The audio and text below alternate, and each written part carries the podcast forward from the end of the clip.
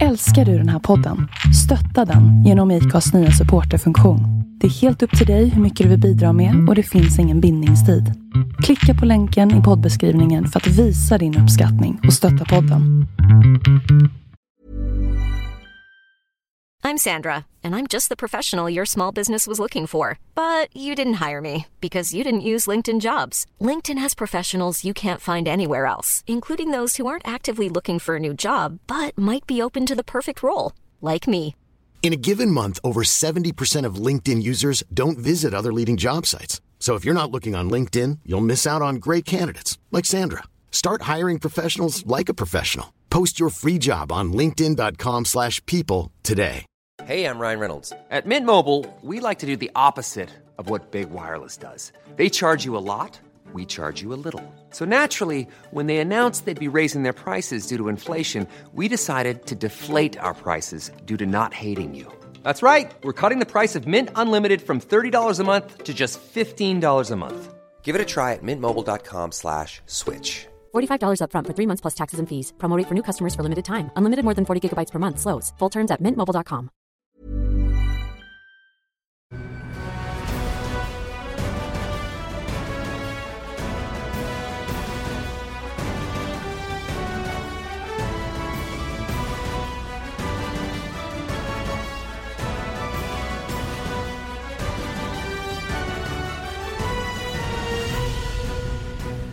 Hej och välkomna till ännu en MotoGP-podd med Lion Mårtensson. Vi är mitt inne i en riktigt hektisk period och eh, Andreas, hur är ja. känslan för dig efter den här jobbhelgen med eh, nykorad världsmästare Marc Marquez?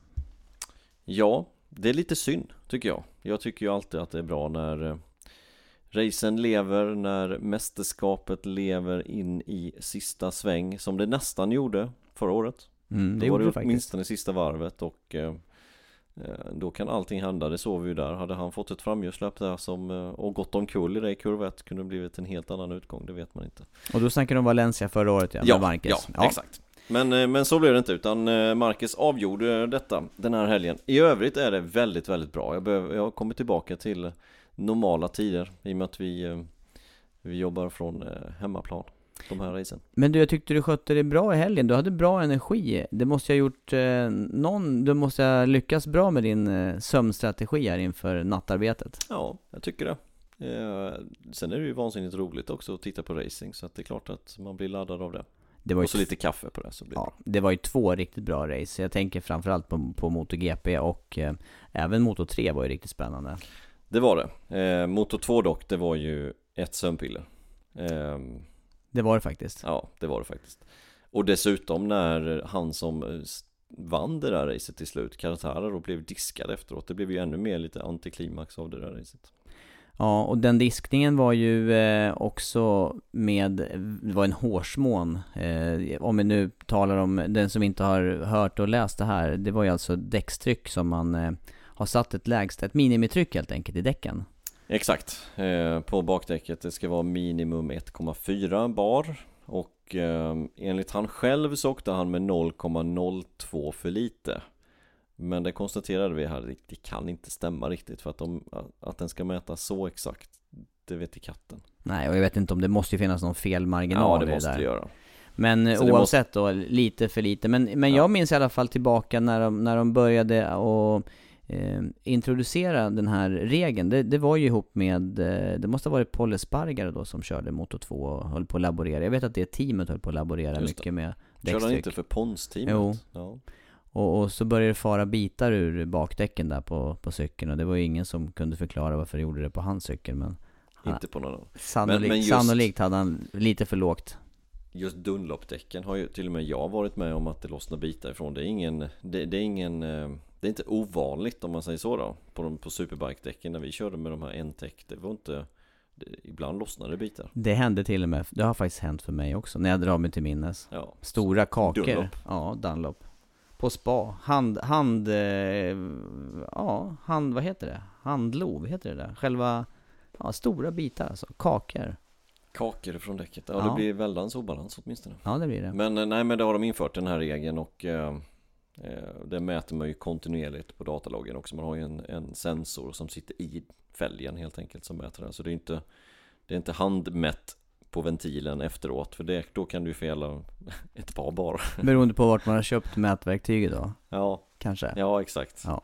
Då kan du fela, utan det sitter ju som sagt och loggas hela tiden som, som gör att om man skulle få pyspunka under racet, det har ju hänt, en ventil som, som läcker, det är väl mindre troligt visserligen, men man kan ju få punktering. Men var det som fick det? Var det inte Baldassari som fick det på Assen här i, i år till och med? Jo, fick styra punktering. Jo, stämmer. Man kan ju få pyspunka också, det behöver inte bli, bli så som det blev den gången, men, men det mäts ju kontinuerligt, så det vet de ju att det var för lite när han körde ut helt enkelt. Så där blev det diskning. I Moto tre så blev det otroligt jämnt igen i mästerskapet med Bezzecchi som tog tillbaka tjugofem poäng som, som han i princip tappade racet innan. Ja, så visst var det så. Eh, kul. En poäng i mästerskapet.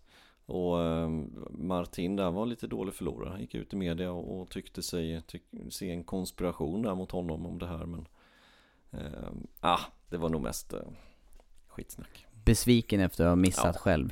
Men, och sen också, det vet jag att du var lite orolig för där under natten med eh, utgången av Fabio Di Gianantonio. Det verkar ju f- verkar okej okay efter det verkar kraschen. Okay. Det var ju faktiskt två rejäla krascher där. Rodrigo, förlåt, Antonelli. Antonelli.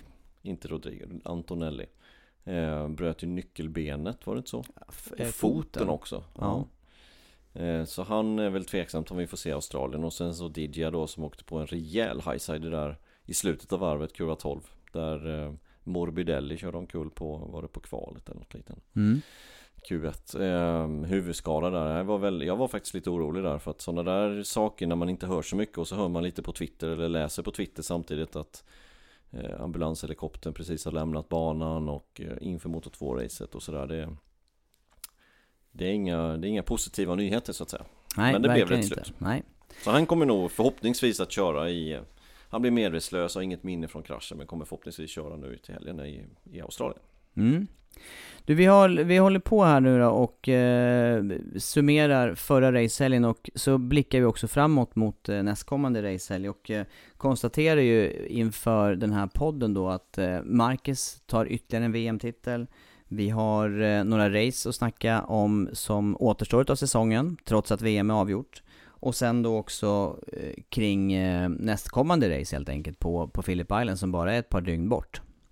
Intensiv raceperiod. Jag känner ju jag känner ju av det här naturligtvis också, byta dygnsrytm fram och tillbaka här mellan veckor och... Du jobbar ju på veckorna. Jag gör ju det. Ja, jag har ju faktiskt eh, tagit ledigt på veckorna här för att koncentrera mig på helgerna. Det är det är tidiga morgon när man ställer klockan kvart över ett på på morgonen. Så det är ganska tidigt. Men en rätt skön känsla tyckte jag där när vi eh, klev ut efter avslutat eh, arbete, och, och då ligger ju...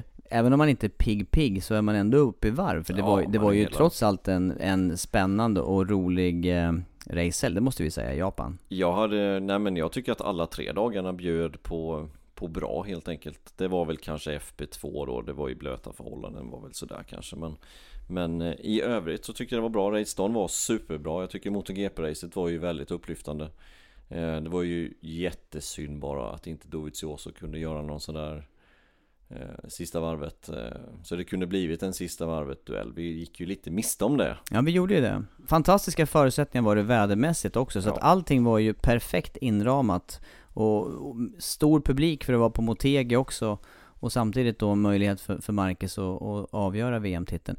Doviziosos eh, taktik här nu, det verkar som att eh, konkurrenterna, Honda kan konkurrenterna börja genomskåda den lite grann. Ja, Crutchlow, han var lite kritisk. Han, han var inte kritisk mot taktiken, för alla får ju välja vilken taktik man vill, och är man i ledning så bestämmer man ju tempot, så är det ju. Eh, men han, han tyckte att Dovizioso åkte snabbt, åkte långsamt, och det såg vi också. Eh, att varvtiderna sjönk mot fyrtiofem åtta, fyrtiofem sju, och sen så höjdes de igen mot fyrtiosex fyra. Eh, och så höll det på lite emellanåt, och det är inte första gången vi ser det när Dovizioso ligger i ledning tycker jag, utan det har vi sett flertalet gånger. Vi har väl mer varit inne på att han, han måste köra så för att spara på däcken helt enkelt. Och exakt vad det beror på, varför han kör så, vet jag inte riktigt. Mer för att kanske demonstrera att han har lite mer fart, dra isär fältet lite grann och sen så saktar han in för att spara på däcken. Kanske spara på bränsle, det har ju varit problem på Motegi förr. Även fast jag inte tror att det berodde på det den här gången heller faktiskt, utan mer däck. Det här att släppa upp andra förare i eh, gruppen också då, det, det var ju lite, det höll ju på att bli en fem sex sju mannaklunga där ett tag också under racet. Ja, men jag tror inte att det var någon taktik ifrån Dovizioso, utan det blev nog bara så helt enkelt, tror jag faktiskt. eh, Marquez sa ju på presskonferensen sen att, att däckslitaget, det kan inte ha varit därför, för att ingen hade problem med mediumdäcken och få dem att hålla hela race-distansen. Så att ja, jag kan inte riktigt förklara varför han kör på det sättet. Och det kunde inte Crutchlow heller som var kritisk. Och Marquez sa ju samma sak där. Han vet inte heller varför eh, Dovizioso gjorde så. Nu var det bara ett drygt varv kvar av racet när, när väl eh, Dovizioso gjorde den här lilla, lilla missen som han gick av på där i hårnålen, kurva tio. Eh, om, om, om han hade stått i det här läget då. Eh, och och han, han höll ju på med någon, han höll ju på att, att mäta ut vart han skulle befinna sig för att attackera Marquez igen. Ja, och anledningen till att han gick omkull, det var ju för att han ville få en bra utgång ur den svängen. För, för bästa omkörningstillfället för hans del är ju ner i kurva elva. Och vi hade fått sett en omkörning där nere, garanterat. Det är åtminstone ett försök. På det varvet redan? På det varvet, definitivt. För att de har lärt sig lä- läxa nu. Fyra gånger så har de gjort i sista varvet, sista svängen. Den som har lett in i svängen har vunnit. De har kommit under full med det där helt enkelt, de två emellan, så att det är ingen som just nu i alla fall vågar vänta till sista svängen. Marquez har lärt sig den läxan och Dovizioso vill ju leda istället. Men det här misstaget som Dovizioso gjorde, var tajtan till spåret för mycket där, det släppte ut cykeln. Det var, ja. det, det var knappt att man såg var, var det började egentligen. Nej, det började ju framgjorde, men det, han bromsade lite, lite för sent och höll bromsen lite, lite för långt in mot svängen helt enkelt. Jag vill inte fästet vara med.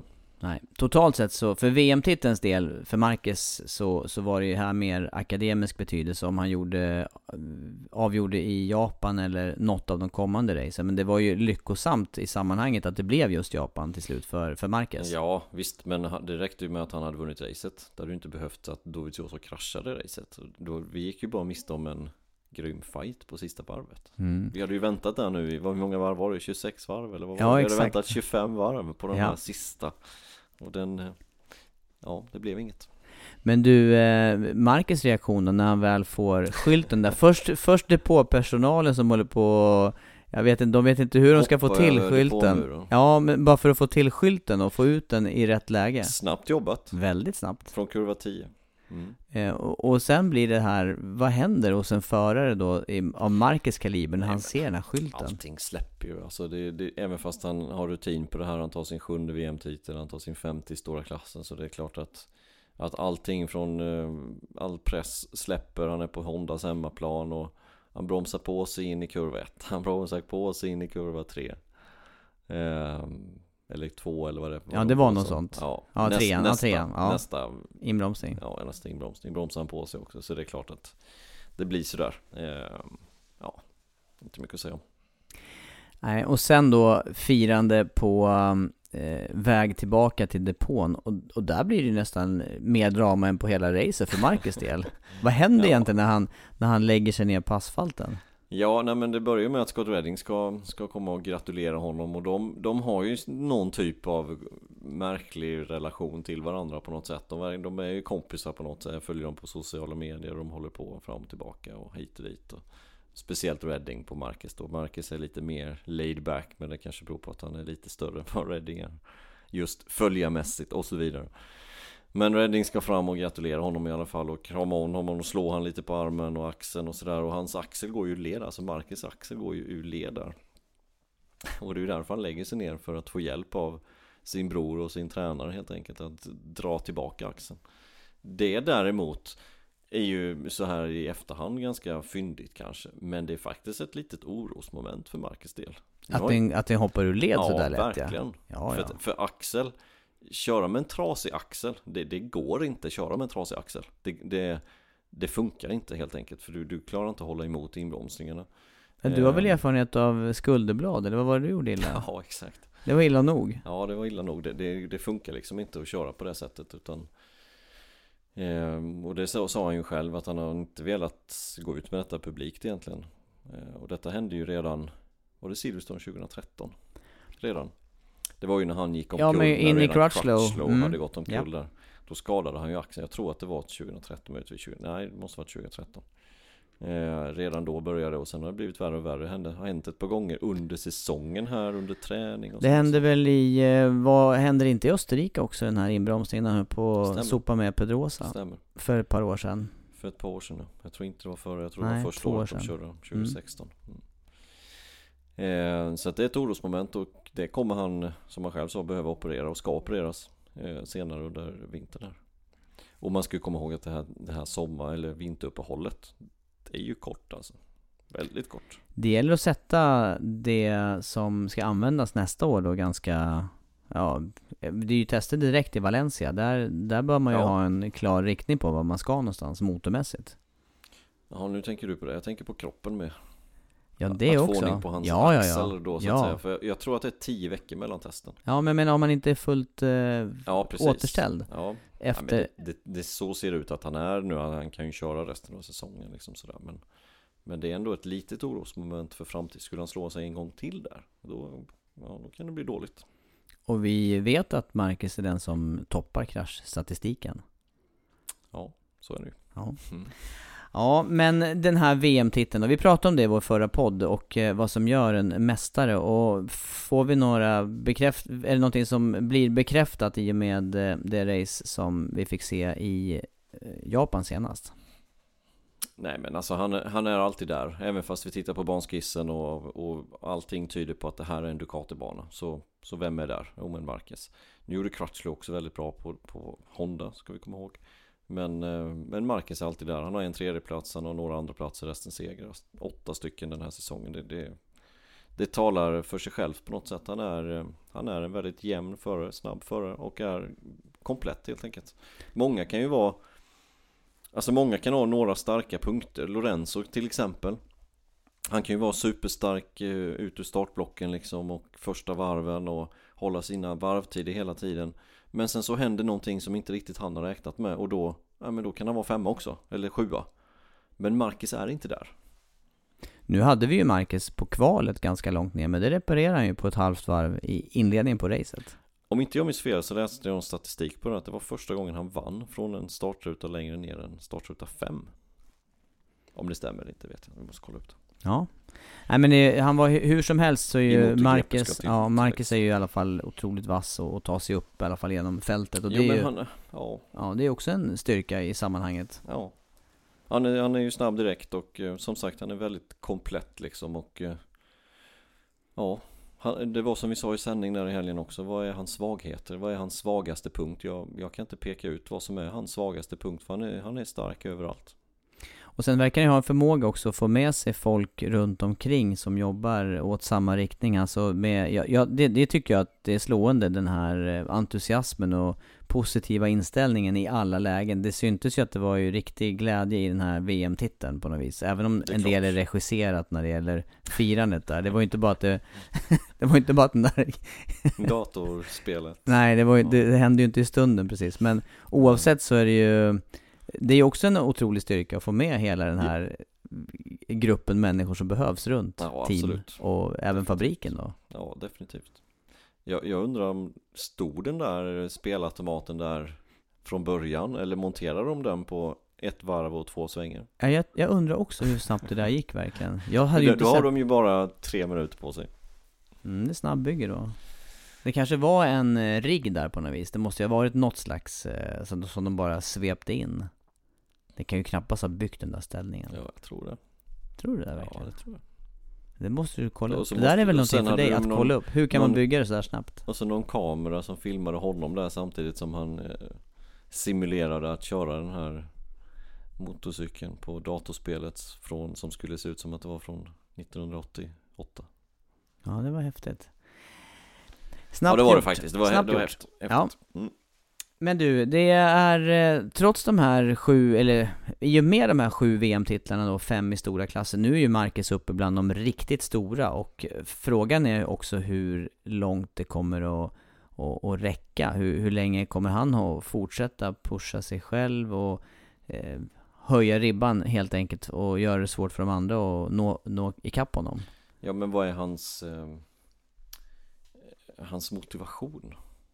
Det måste ju tryta någon gång. Man tycker ju det. Eller? Mm. Men tittar man på Rossi så kör ju han fortfarande trettionio ja, år. Jo, absolut. Visst. Det är fjorton år senare. Ja.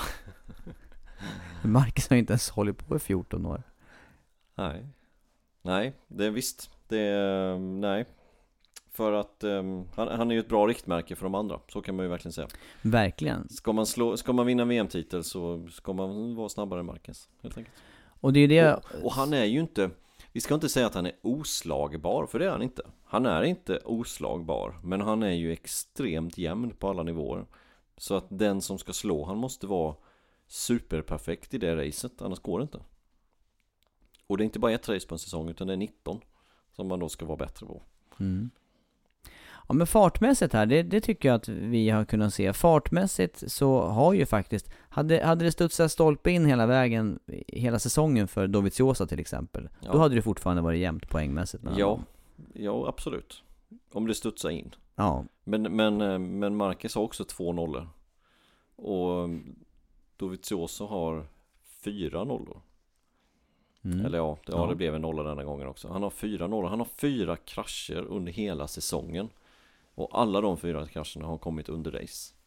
Och det är ingen bra strategi, eller rättare sagt en stat, bra stat, statistik. Det är klart att han begriper också att det är en dålig strategi att nolla fyra race. Men det är fakta. Mm. Och det är precis som du säger, då måste han ha stolpe in hela tiden. Och det har man inte. Det är alltid något race man bryter eller någon som kör på en eller någonting som händer. Det går inte att gå igenom en hel säsong utan att någonting har hänt. Marquez har ju sitt eh, lågvattenmärke, det var ju på, på Argentina. Mm. Ett utav dem. Och sen så hade han ju sin krasch då på, på Mugello. Men trots det så är det alltså avgjort med, med tre racehelger kvar. sjuttiofem poäng kvar att köra om och, och mm, det är tidigt. Det måste man ju säga. Ja, han leder med etthundratvå poäng. Ja. Ja, ja, ja. ja vi, har pratat, av... vi har pratat massor om det och eh, kanske ska blicka framåt då mot fortsättningen. Ja, eller resten av föraren. Millions of people have lost weight with personalized plans from Noom. Like Evan, who can't stand salads and still lost fifty pounds. Salads generally for most people are the easy button, right? For me, that wasn't an option. I never really was a salad guy. That's just not who I am. But Noom worked for me. Get your personalized plan today at noom dot com. Real Noom user compensated to provide their story. In four weeks, the typical Noom user can expect to lose one to two pounds per week. Individual results may vary. Hiring for your small business? If you're not looking for professionals on LinkedIn, you're looking in the wrong place. That's like looking for your car keys in a fish tank. LinkedIn helps you hire professionals you can't find anywhere else, even those who aren't actively searching for a new job but might be open to the perfect role. In a given month, over seventy percent of LinkedIn users don't even visit other leading job sites. So start looking in the right place. With LinkedIn, you can hire professionals like a professional. Post your free job on linkedin dot com slash people today. Hey there, it's Michelle Norris. I'm host of a podcast called Your Mama's Kitchen. When I travel, I'm usually looking for a way to find a taste of home when I'm not at home. And one of the things I love to do when I am at home is entertain. And Airbnb allows me to do that. When I was in California recently, I rented a house that had a great kitchen. And when we were sitting around the table, we're all thinking, we're in someone else's house. Someone could be in all of our homes as well. If you have a home, but you're not always at home, you have an Airbnb. Your home might be worth more than you think. Find out how much at airbnb dot com slash host. Kanske. Crutchlow, ja. Han blev tvåa. Mm. Jättebra helg av Crutchlow, faktiskt. Han eh, såg stark ut redan från början. Det vi, jag tycker vi fick det här bekräftat som vi har varit inne på ett antal gånger, att förare som är snabba från eh, F P ett, Crutchlow var ju en av dem. Eh, det höll sig hela helgen för hans del. Det det. Och även racedistans. Ja, det gjorde det. Imponerande faktiskt. Någon som, eh, om vi tar andra skalan där, som var snabb redan från början, som det inte höll för, det var ju Zarco. Han tappade i racet. Ja, det gjorde han. Men Crutchlow hade ju faktiskt eh, ett En, ett skede av racet kändes det som att han hade möjlighet att gå upp och, och dra i täten också. Ja, i och med att Dovizioso inte körde i det tempot som han skulle kunna göra, så var ju Crutchlow sugen på att gå upp i täten och leda några varv, men återigen, man ska ta sig förbi Ducatin och den inbromsningen och den eh, accelerationen som ducken har, och det är inte det lättaste. Och dessutom inte när man är på Hondas hemmaplan och den som är framför har en V M-titel att köra för. Nej, det var väl kanske klokt att ja, hålla sig klokt. lite och hålla sig lite i skymundan ja, där. Ja, det är klart att det var klokt. Men Crutchlow imponerar, Zarco tappar lite grann till racet, och sen då, eftersom eh, vi har eh, förarna bakom Marquez här då, eh, Rins och Iannone på Suzuki gjorde ju båda starka race, och det var ju Rins som höll hela vägen in i mål. Ja, han blev trea, och han såg ju lite starkare utan Crutchlow sista varven, men lyckades inte ta sig förbi utan blev trea. Eh, så det var imponerande, tycker jag faktiskt, av, av Alex Rins. Och sen blir nästa förare på turen, det är ju Rossi. Han är hela tiden med där uppe. Startar från den nionde startruta, tar sig upp till den fjärde. Också imponerande.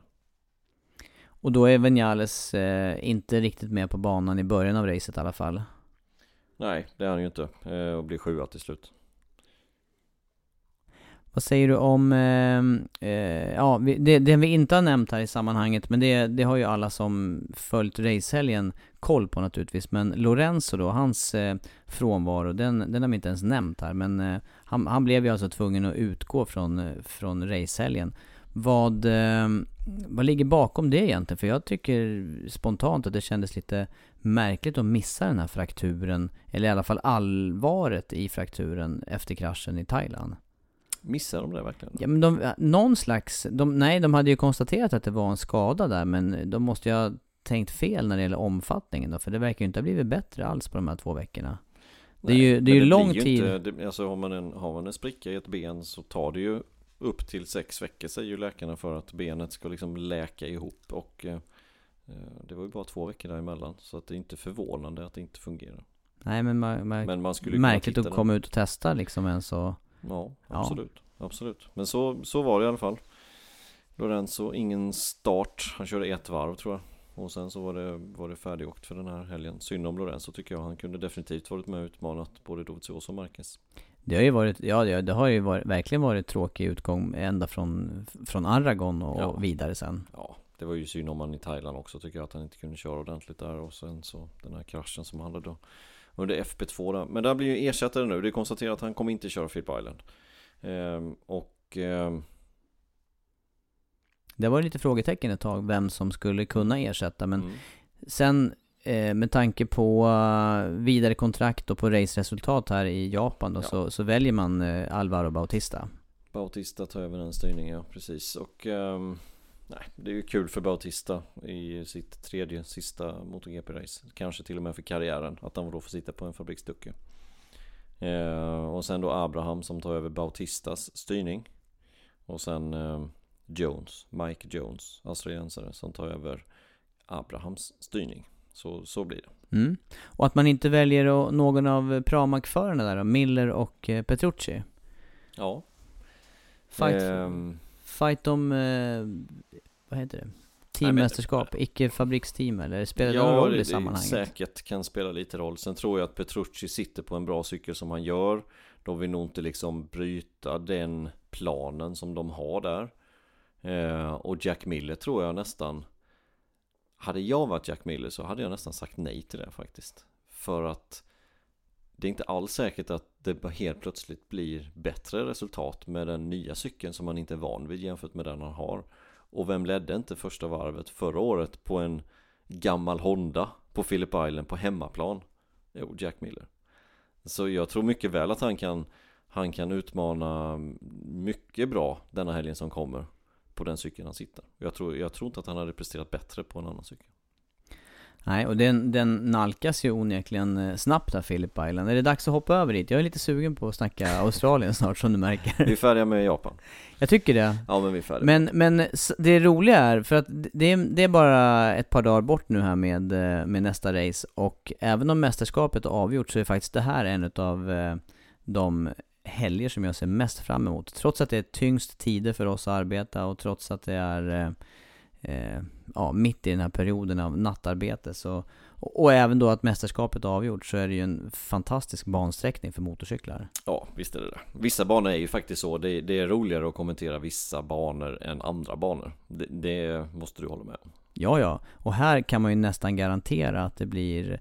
Det är ju svårt att komma iväg här, till och med i MotoGP. Visst är det det. Det är en fantastisk bana som ligger fantastiskt bra till precis vid havet. Och alltid täta race. Det är det som, som kar- karaktären på den här banan. Förra året då var det Marquez som vann, och sen var det... Minns du hur det var därefter sen? Ja, det var tre Yamaha efter det. Det var Rossi tvåa, det var Vinales tre och det var Zarco fyra. Och det skilde bara tusendelar dem emellan. Om inte jag minns fel så var det sexton tusendelar mellan trean och fyran. Och så var det något liknande mellan, mellan Rossi och Vinales. Tätt, tätt, tätt alltså. Tätt, tätt, tätt. Och sen var de var väl någonstans runt en komma sju sekunder efter Marquez. Marquez gjorde ett ryck där i slutet av racet. Och så mardrömsrace för Dovizioso förra året där. Ja, vad blev han till slut? trettonde? Ja, och, och f- någon, någon eh, rejäl miss gjorde han ju i första sväng. Ja. Visst var det första sväng av racet till och med? Ja, nej det var nej, inte. Det var, det ut, det var på... Ut, på an... ut på första flygaren, så ut på andra varvet var det. Just det, det var någon bromsstödningar ja. där. Eh, katastrof för Ducati, och där kan man ju säga att förra årets mästerskap på riktigt avgjordes egentligen. När Marquez vann och Dovizioso tog tre poäng. Det, det var ju inte bra för vidare jakt på mästerskapet. Men... Eh, förhoppningsvis har de fått ordning på årets cykel. Det kan väl å andra sidan, kommer jag på nu, tala lite emot Jack Miller då. Att fjolårscykeln inte var, funkade speciellt bra på hemmaplaner. Men det kan ju vara att de har hittat någonting som även kan föras över på den cykeln till den här säsongen. Och när vi snackar alla förare här genomgång efter Motegi, nog är det eh, många av dem som faktiskt skulle kunna vara med och slåss hela vägen till, till mål om pallplatser. Ja, det är det definitivt. Yamaha-förarna förväntar jag mig betydligt mer och bättre resultat än senast. Det var ju tillbaka igen till dåligt resultat. Det var bra i Thailand, men sen så blev det tillbaka igång nu. Inte alls oväntat, men lite tråkigt. Och nu tror jag att de kommer med betydligt bättre här. Det var de ju som vi sagt förra året här, tre Yamaha förra två, tre, fyra. Så att jag tror definitivt att Yamaha kan vara med, ja, pallen definitivt. Och för Hondas sida då, Marquez och Crutchlow fortsatt de två starkaste förarna, eller kan Pedrosa blanda sig i och köra fortare än vad han har gjort? Eller placera sig högre? Ja, jag tror att det blir svårt faktiskt. Jag tror det.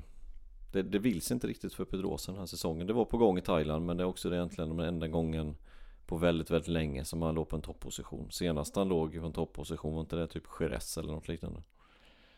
Ja, det är knappt jag kommer, till, kommer ihåg. Nej, men då han kraschade ja. där med Lorenzo. Ja, just det, just det. Från en fjärde plats blev det till slut, eller var han ju på då. Men, men i övrigt har det ju gått väldigt stor kräftgång. Så att, det finns ingenting som tyder, skulle jag vilja påstå, på att Pedrosa kan vara med och utmana om pallen.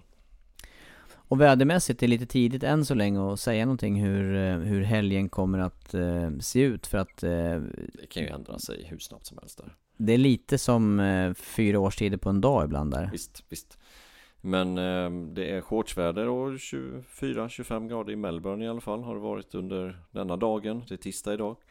Eh, hoppas att det håller i sig. Uppehåll så det inte blir som för två år sedan. Var det inte då det var kass och kallt och det var inställda träningar? Och... Alla förkylda sen efteråt. Nej, usch. Nej, det vill vi inte se. Vi vill se um, ungefär som i Japan på racedagen. Ja, verkligen. Klarblå himmel och inte som, helst inte så mycket vind där. Den, den kan påverka mycket i körningen. Definitivt. Absolut, det ligger precis vid havet. Ducati, Honda, Yamaha-förarna, Suzuki då, kommer de att kunna räcka till fartmässigt i, ja. på den här banan? Det tror jag, det tror jag. Jag tror vi kommer få se ett eh, extremt tight race faktiskt. Jag tror Suzuki kan vara med. De andra två, ja, de, de märkena kommer få problem, tror jag, återigen. Blir det någon skillnad för Marquez del när han säkrar V M-titeln? Kommer, det, kommer vi se någon skillnad i hans attack, eller är det fortsatt maxattack? Ja, det kommer ju vara maxattack. Men, men frågan är vad det är när man har säkrat ett mästerskap. På något sätt så... Jag ska inte säga att luften går ur, men, men på något sätt så det är det inte så att nej, men nu kan jag köra helt utan press och ladda allt vad jag har. För att ibland kan man behöva den här... lilla pressen som är också för att kunna prestera och kunna nå de höjderna som man behöver. Så att, ja, Vi tittade ju lite på statistiken hur det gick förra gången han säkrade på Motegi, och det var ju tjugo sexton. Då kraschade han, han hade pole position visserligen i Australien, men kraschade från ledning. Då var det Crutchlow som vann till slut. Sen kraschade han harmlös vurpa på Malai- i Malaysia. Och sen blev han tvåa eh, i Valencia. Så det blev ingen seger sen efter han hade säkrat mästerskapet. Nej, men i år nu så har han eh, redan här eh, kört in fler segrar än... Eh, han är riktigt segerrik i år, det var det jag skulle mm. komma till. Så ja, frågan är om den... Och det verkar ju så också att cykeln är aningen bättre i, eh, i specifikationerna än vad den har varit på ett par år. Mm. Kanske lättare att hantera. Mm. Nej, jag, jag, jag tycker i alla fall att det här, den här racehelgen, jag ser fram emot eh, rent eh, tävlingsmässigt och, och sen just att den är... Eh, och tippar är ju nästan till omöjligt skulle jag säga. Jag vet inte ens om jag vill jag Nej. vet inte om jag vill göra någon tippning. Nej, i det här vi läget. Vi ändrar ju bara tippningen då. Det höll vårat mitt tips höll på att gå in i alla fall. Nu inte, senast inte ja. mitt poddtips, men vi tippar ju också internt här med en annan grupp innan det kvalet. Var, det var snubblande nära. Ja, det var snubblande nära hade. Hade du eh, Rins till och med? Ja, jag hade ju det. Jag hade Dovizioso, Marquez, Crutchlow, Rins hade jag ett, två, tre, fyra. Så att hade både Dovizioso vunnit odds på julen så hade jag gått hem. Mm. Jag hade de andra tre, men det gav noll rätt. så det, ja, så ja. kan det gå. Nej, men ändå inte. Jättelångt bort. Ja. Mm. Men du, det är fortsatta nattider här nu då. Vi kommer dra igång eh, natt mot fredag, kvart i tre, första träningen. Men sen gäller det framförallt att hålla... koll på klockan här om man ska följa sändningarna natt mot söndag, för då är det ju dessutom omställning till, ja. till vintertid igen. Mm. Så blir det. Race sex, alltså vintertid, det vill säga sju, sommartid. Glöm. Uppvärmningen slutar tidigare än vad den börjar, eller hur är det? Ja, så är det. Den så börjar två fyrtio och den slutar två. Mm. Ja, märkligt. Ja, det är märkligt. Ja, märkligt. Mm. Nu ska det här gå. Ja, vi har varit med vi får kolla med, med tekniken och teknikrummet så de är med på noterna. Ja. Nej, men tippar du då? Ska vi göra en tippningen då? Ja, här, ska då? jag tippa först? Jag tippar först. Vet du vad? Jag säger Rossi etta. Jag tror det är dags att, att den här trenden bryts nu. Rossi, Marquez, Dovi. Tog ju min, du tog ju min tippning där. Jag tänkte också ja. sticka ut hakan. Ja, nu sticker vi ut hakan och säger oss. Eh, då Kommer säger jag... ändras till den här tippningen som jag pratade om inför kvalet säkerligen. Jag är inget direkt att kontra med där faktiskt. Jag är också inne på, på Rossi. Men eh, jag, jag får lov att ändra det. Jag kan inte ha helt identisk tippning. Eh, jag säger... Eh, då säger jag eh, att Crutchlow tar ett kliv uppåt då. Crutchlow, Rossi, Marquez säger jag. Mm, ja, det är en bra gissning också. Så säger jag. Att det ska bli en seger för Yamaha på tjugo, första på tjugosex race, det känns ju. Ja, det kan bli pengarna mm, tillbaka troligt, och lite men... mer och lite mer. Mm. Vi får se. Ja, vi får se. Men du, nu samlar vi lite energi nu så vi har någonting kvar att ge i helgen som kommer, tycker jag. Ja, och sen har vi ett Moto tre-mästerskap som lever. Det känns väldigt roligt. Ja, det känns kul. Och jag, jag känner mig nöjd med den utgången att eh, Bezzecchi som har haft så mycket otur de senaste ja, eller många, många race har han haft otur i år. Mm, jag håller med, lite mer gång där. Så nu är det på något vis eh, all in här de tre sista racehelgerna. Ja, och sen känns det som att Bagnaia har koll på läget i Moto två. Nu fick han ju två poäng extra dessutom. När eh, när Quartararo blev diskad. Ja, men två poäng extra, hur tänker du då? Ja, jag har ju tänkt några steg längre. Berätta. Han får fem poäng till. Ja. Ja, de andra från får ju också poäng. Till tjugofem. Ja. Oliveira går ju från tretton till sexton, det vill säga att ja. han får tre poäng till. Ja. Och fem minus tre blir två. Det vill säga att han uttakar med två poäng till. Där är jag med. Tack. Bra. Det är bra. Det är inte... Det är inte nu vet jag inte hur många poäng han leder med dock. Var det trettiotvå någonting liknande? Kanske trettiofyra någonting. Ja, men han har, han har i alla fall en hälsosam ledning. Han måste ja. ha, Oliveira måste ha hjälp av andra förare om det, det ska gå han hans väg. Han måste börja prestera också och hitta fart någonstans. Och det har han inte just nu verkar det som. Han, har, han har lite kämpigt. Så ja, vi har lite som fram emot. Eh, en spännande racebana och eh, en spännande bana. Eh, och eh, en ny helg då att... Eh, utforska de två icke avgjorda mästerskapen i. Vi avrundar med detta då. Tack för oss. Tack.